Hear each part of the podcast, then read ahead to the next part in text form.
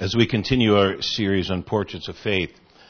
One this morning is a very uniquely different one in style, in tone, and in content.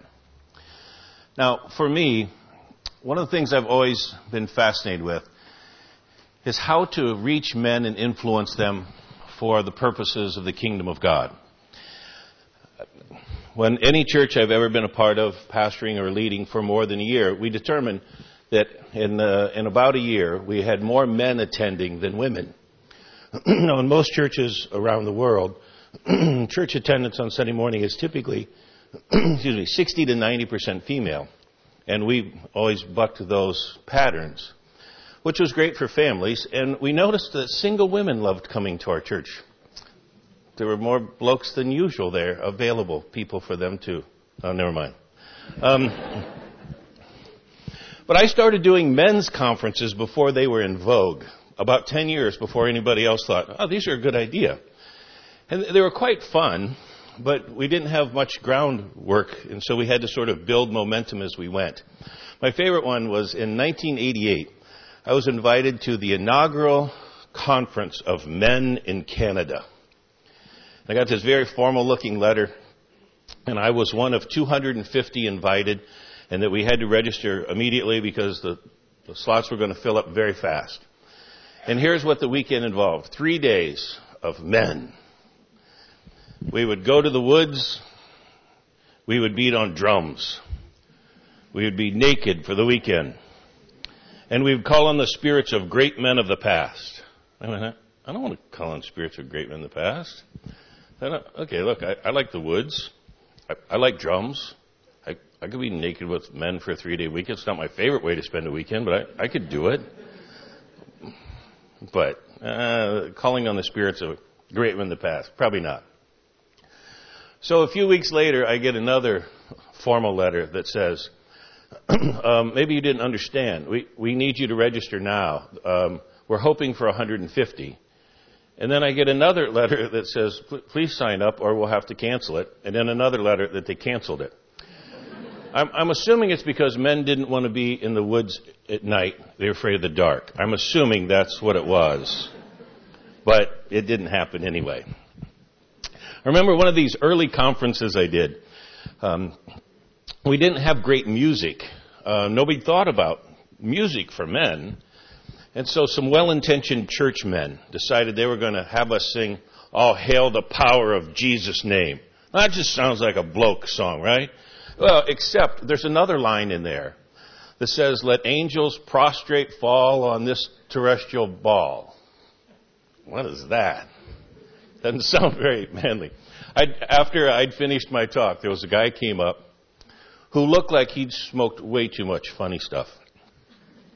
And he said to me, dude, do you guys actually see that stuff? Said, what stuff? He goes, like angels falling from heaven and stuff. Do you see it? I go, all the time.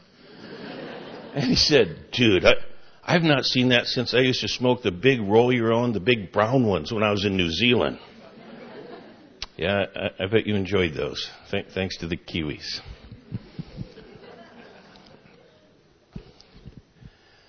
There is a unique approach that seems to work more with men than with women. You noticed in the last few weeks, we've looked at a number of passages that were uniquely about women. And uh, several of them came from Luke. We mentioned that Luke loved women. Um, I, I'm, I'm with Luke, except I'm very interested in these kind of passages as well. So in John 5, it's kind of, the best thing is to call it a, it's a, it's a blokey passage. It, it really is. It's this blokey thing. And it's the process of healing your life because when Jesus worked with this guy, it wasn't just about his physical ailment. Jesus wanted to go a lot deeper with him. He wanted to look at his life. And so one of the things we're going to do throughout this morning is look at your life from God's perspective. Ronnie said it well in communion. We, when we do this, the text tells us in communion, remember him. Don't make everything about you. Remember him. So this morning we're going to look at your life from God's perspective. What does He see? What does He want? What does He dream for you? This passage helps us get there. In these first eight verses, there's a key question of the passage. Do you want to be made whole? Some of your Bibles will say, Do you want to get well? Now, when we read this, it's as if Jesus was a bit insensitive. Here's a paralyzed guy, paralyzed for 38 years. So what does Jesus do? He goes to him and goes, You want to get better? Now, what's the guy going to do? Reach up and punch him? All Jesus has to do is take a half step back. You don't miss him. He's paralyzed. What, what's Jesus doing? Intimidating a crippled man. Not just crippled, paralyzed. You see, Jesus knew the right question. Do you actually want to get whole? Or you just want relief for the worst of your symptoms? Because come on, let's be honest with human nature. Most of us change just enough to get relief from the worst of our symptoms, and then we go back to the old patterns. Jesus addresses that very well with this man because it's an odd question. Jesus almost seems mean. Well, one of the books that's been out the last few years about these tough passages is called Jesus, Mean and Wild. So you're going, seriously, that's a book? I thought Jesus was always nice. No, you've reduced him to that. Jesus dealt with people in tough ways often. What do you actually want? Are you willing to follow through? Are you willing to pay the price, the cost of discipleship? This is one of those passages. And so, although it's, a, it's an odd question, he wants to know do you want to change your life? Or do you simply want some relief for what you're feeling? So, in these first eight verses, a direct question demands a direct response. Do you want to get well? Do you want your life to be different?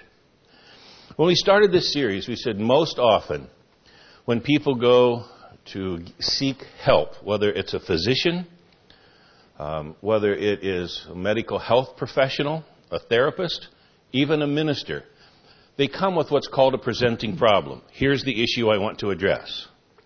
Jesus is saying, fine, but let's move past that. Let's move past that one. Because we can fix what you think is the primary thing you need. But then what do you want your life to be like? What do you actually want your life to be like? We can fix this one problem, but what kind of life do you want? He doesn't want to just settle for getting rid of the thing that bothers you. He wants to change your life. So, what do you actually want your life to be like?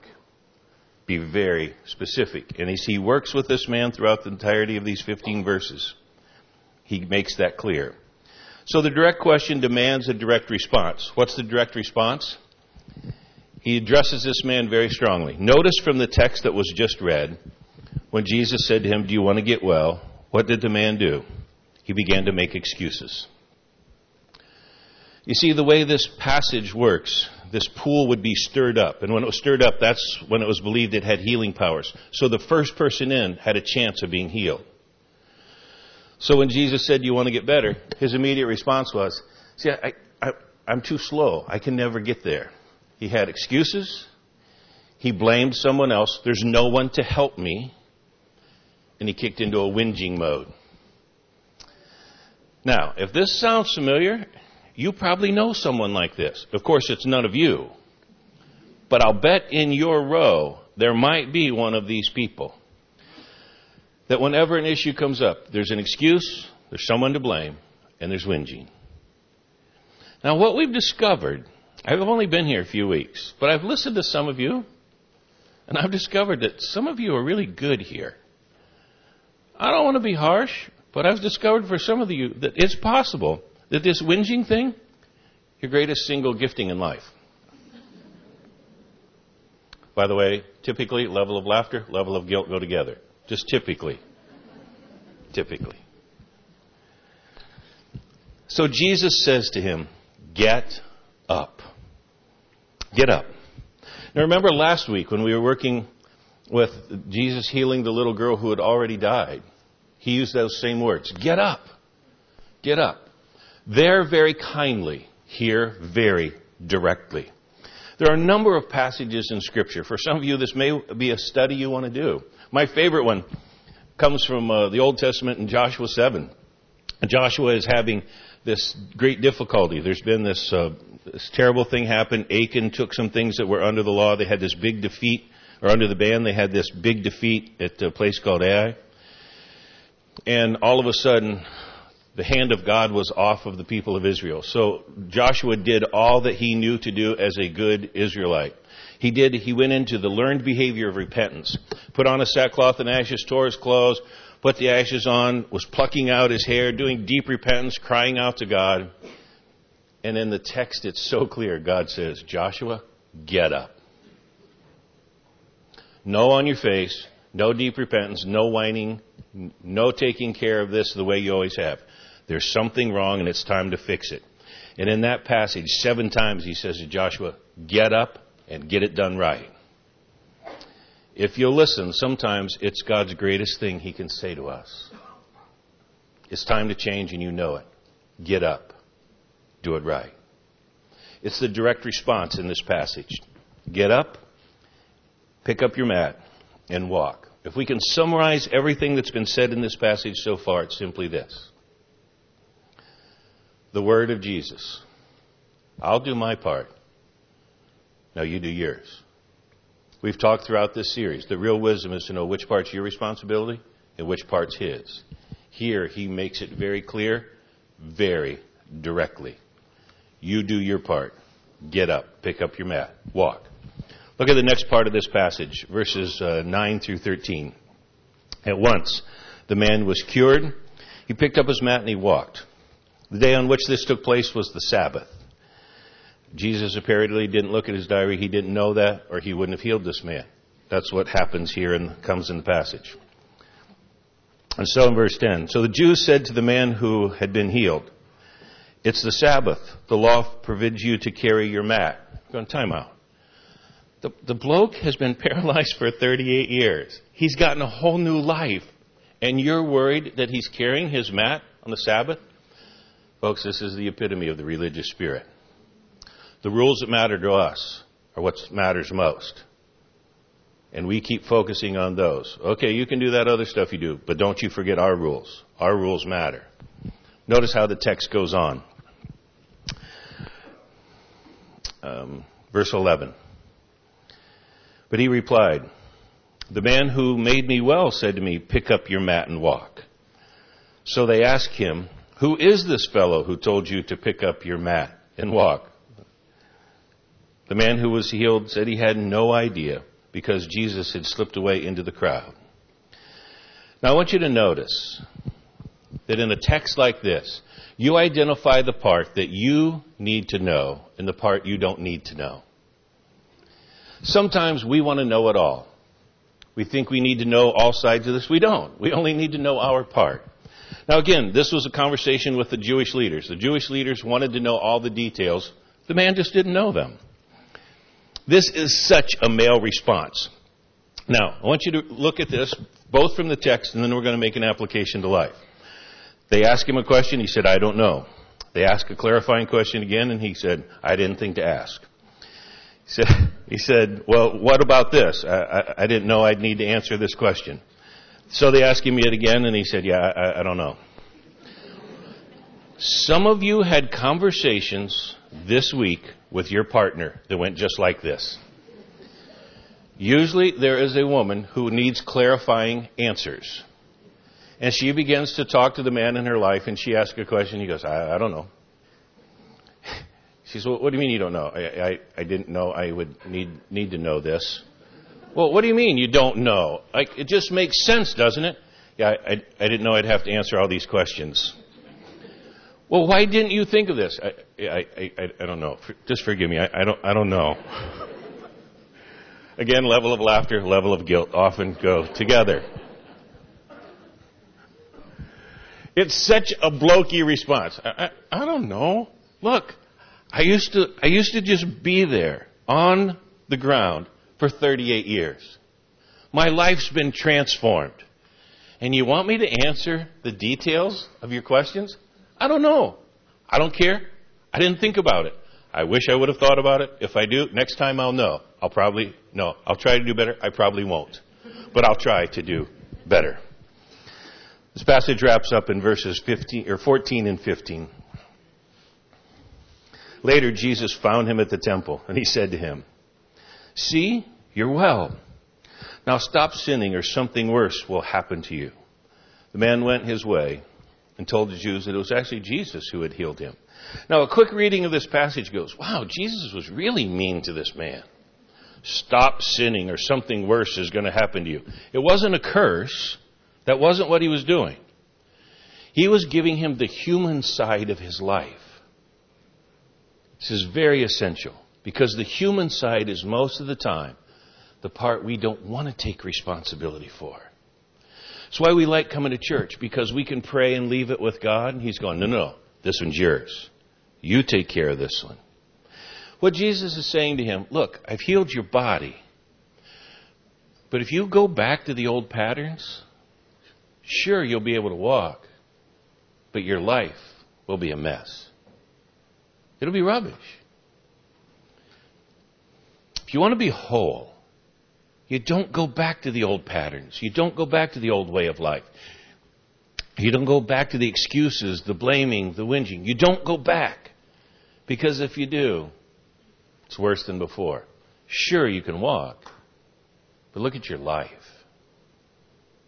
And what Jesus wants to do is heal your life, not just that thing that's a challenge for you. And so essentially, Jesus says to him, Mate, it's time. It's time. You know it's time. I know it's time. It's time for a change. It's time to get it right. Now, I want you to notice this passage. It's really not about faith. There's no responsibility. He's not rewarded because he had enough faith. He doesn't say, I, I want to be healed, help me with my unbelief. Nothing like that. It is a portrait of faith because as, as he believes, his whole life is healed, not just his body. Look at verse 6. It tells us Jesus came to him.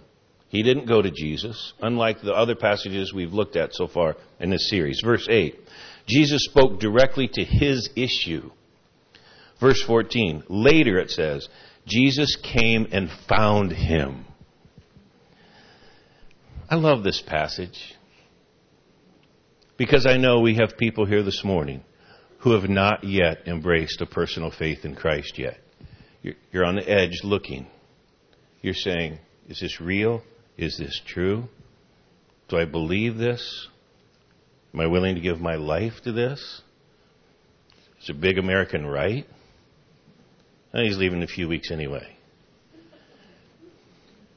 I love this because this passage tells us that your Father in heaven has this amazing interest in you, and He wants you, and He'll come after you. He'll come and find you. I love that about Him. And if that makes you nervous, good. But you don't have to be, because He has your best interest in mind. And He wants you. He just wants you.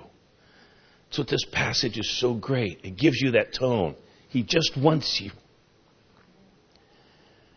This passage is not specifically about faith, but it is about your willingness to change fully, to have your life healed. I want you to notice the contrast between last week and this week. Last week, the woman who pressed in, who knew she had this dreadful issue that had to be cured, she tried to sneak up on Jesus. Just a reminder, women, we don't like it when you sneak up on us. Jesus was kind enough to heal her. Look what he said to her. He said in Luke 8, Your faith has healed you. Go in peace. That's what he said last week. Marked contrast this week in John 5. He says to the person who needs healing, Get up. What do you want? Stop sinning. Completely different tone, completely different approach. He was kind to the woman. Folks, he's not always kind to us. Because he knows if he is, we don't get the job done. So sometimes, in order to get done what needs done, he just comes after us. In a number of the conferences we do, we do a session on healing the, the human soul. Sometimes in a men's thing we call healing the masculine soul. Well, one of the things we discovered early on that this terminology didn't work well for men. Because how many men ever sit around and go, I, I think I need to heal the wounds of my soul?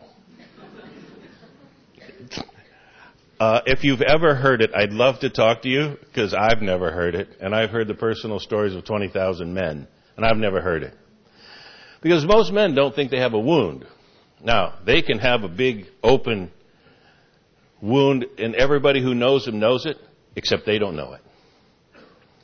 It's not terminology. If you ask women about the wounds of their heart and soul, they remember the details of who said it, who did it, the year, the hour, and they can cry on demand. Because they feel it deeply.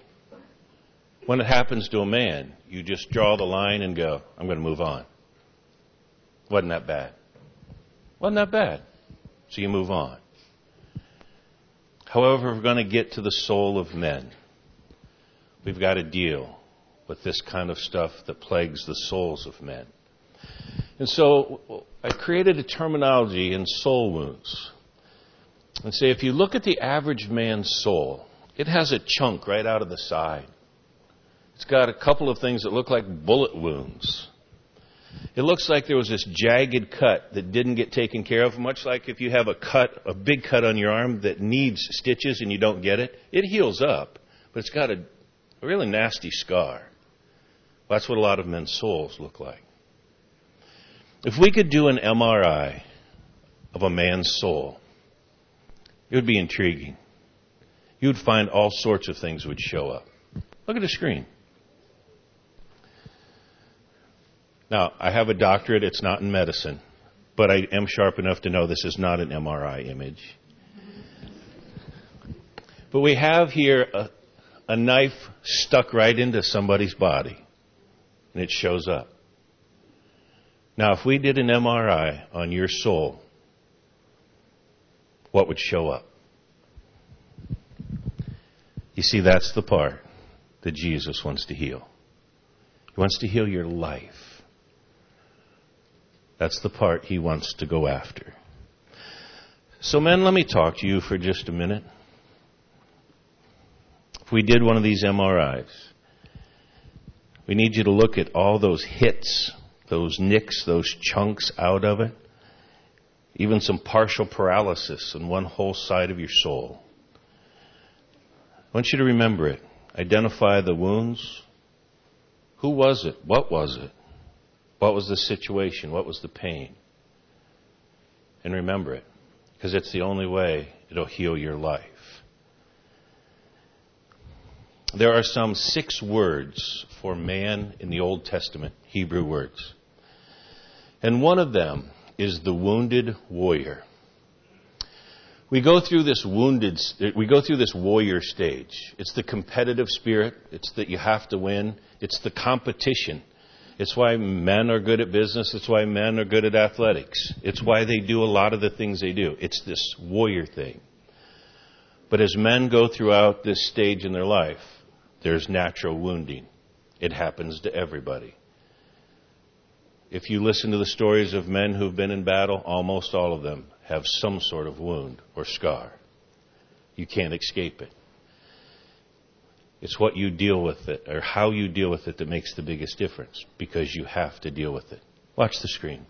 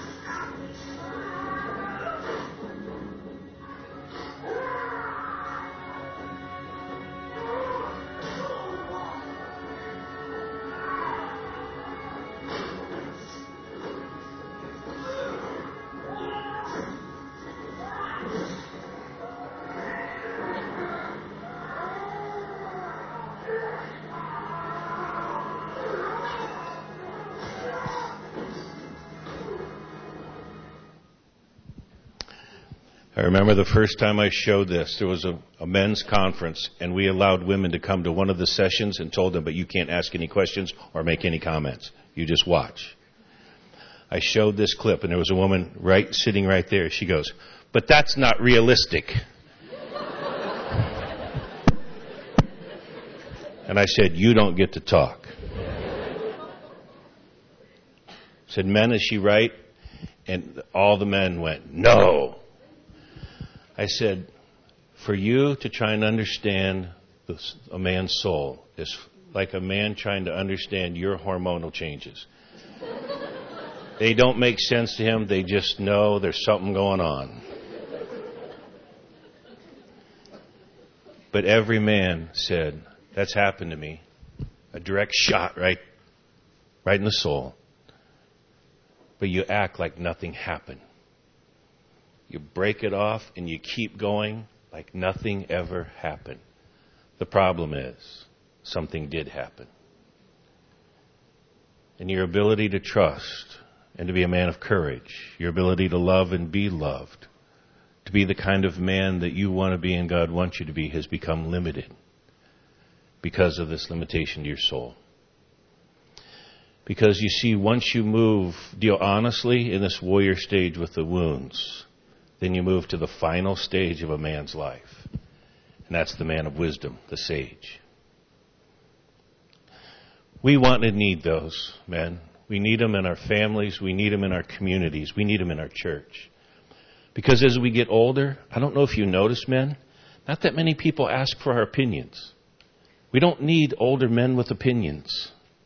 We need older men with wisdom. And we get those by going through the wounding stage and taking it deep and identifying what it is. And as with this man, letting Jesus heal your life.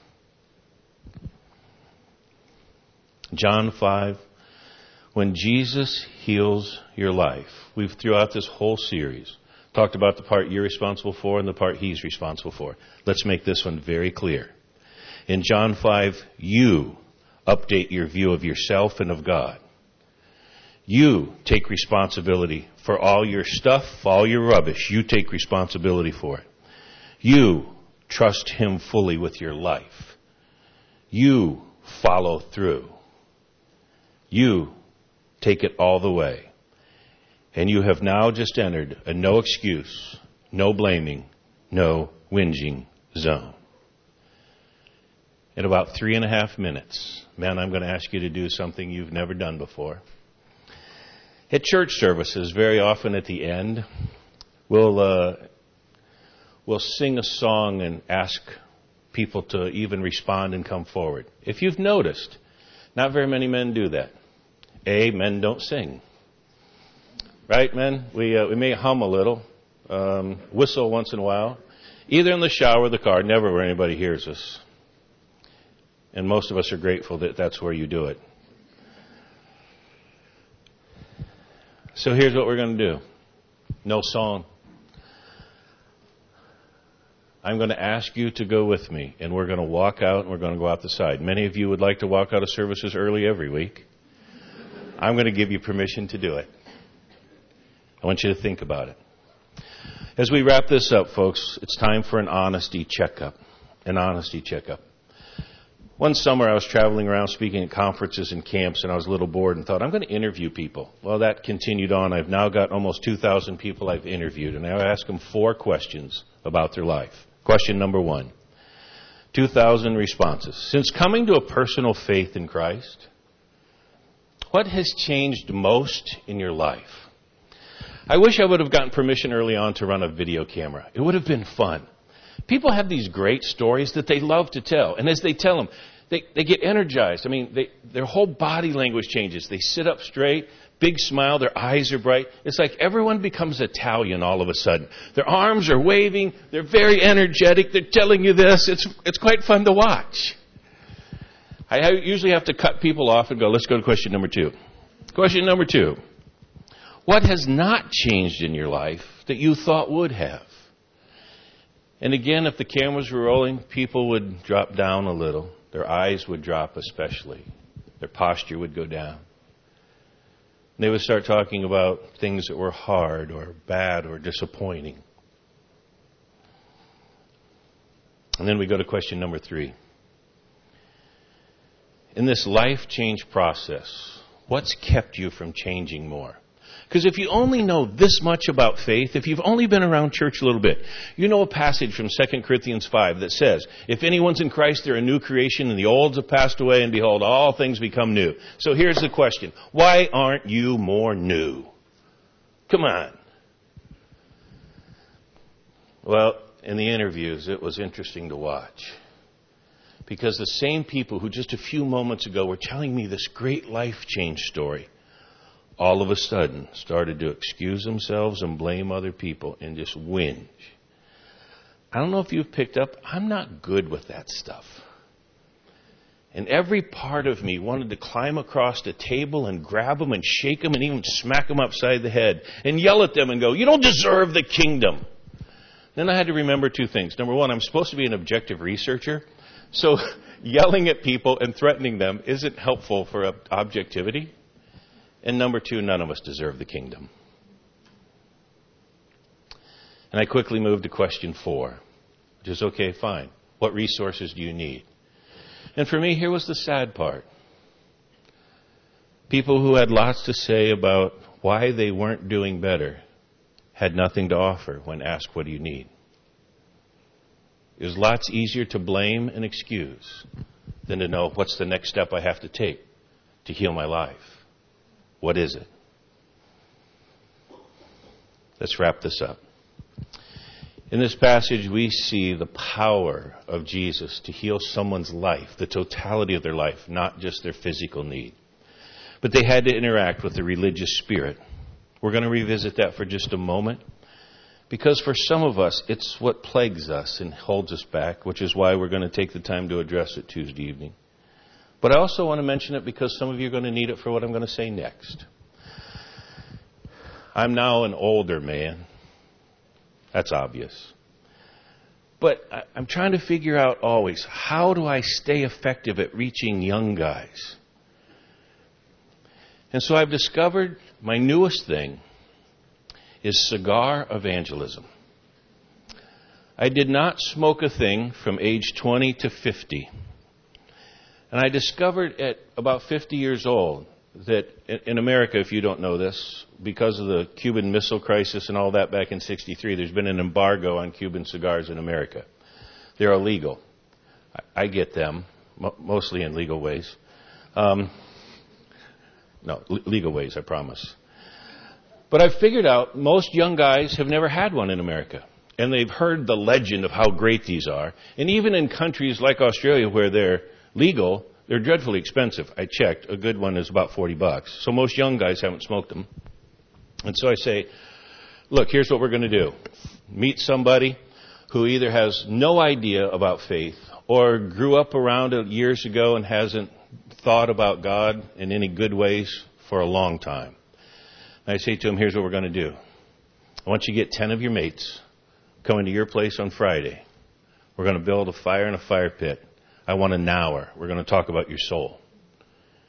And he always looks at me and goes, What, what do you mean, my soul? What, what's my soul? Say, That place where you never go. We're going to go there.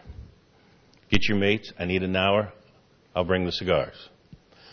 So we get there and start, light them up. They always ooh and ah. I've never had anything this good. Oh, this is great. I stole some from my grandfather a long time ago. Those were dreadful. These are great.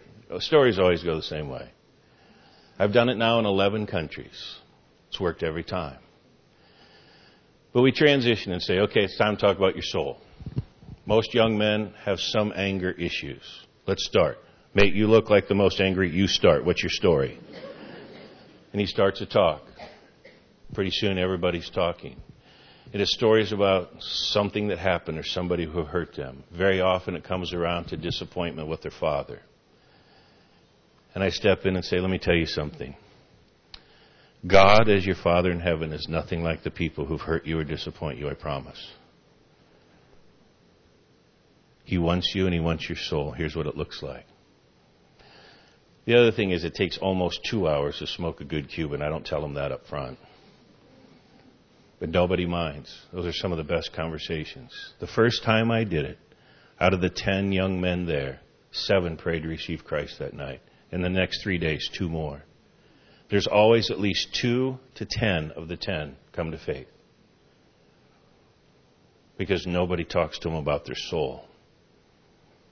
But that's the part God wants. Men, in the next 60 seconds, I'm going to ask a number of you to do something you've never done. You're going to step out and you're going to walk out with me in that direction. And you're going to go to the next level of following God and you're going to deal with the issues of your soul. I'm going to give you another 45 seconds to think about it. It's not for all of you. Take your take pressure off yourself. It's not for all of you. But there's about two hand or one handful, maybe two handfuls of men here today that you know it's you. It's really clear. If you ask God, he'll go, "Duh, this is you." And one way to tell is if you're so nervous you'd rather be most anyplace else, it's probably you. So I'm going to give you another 30 seconds to think it through. It's time to go to the next level. It's time to deal with the soul.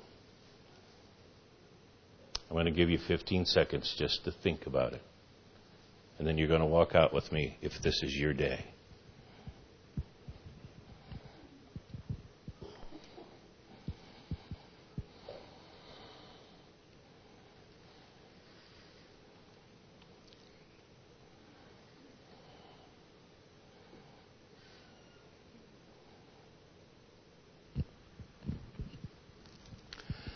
It's time. If it's you and you know it, stand up, walk out with me right now.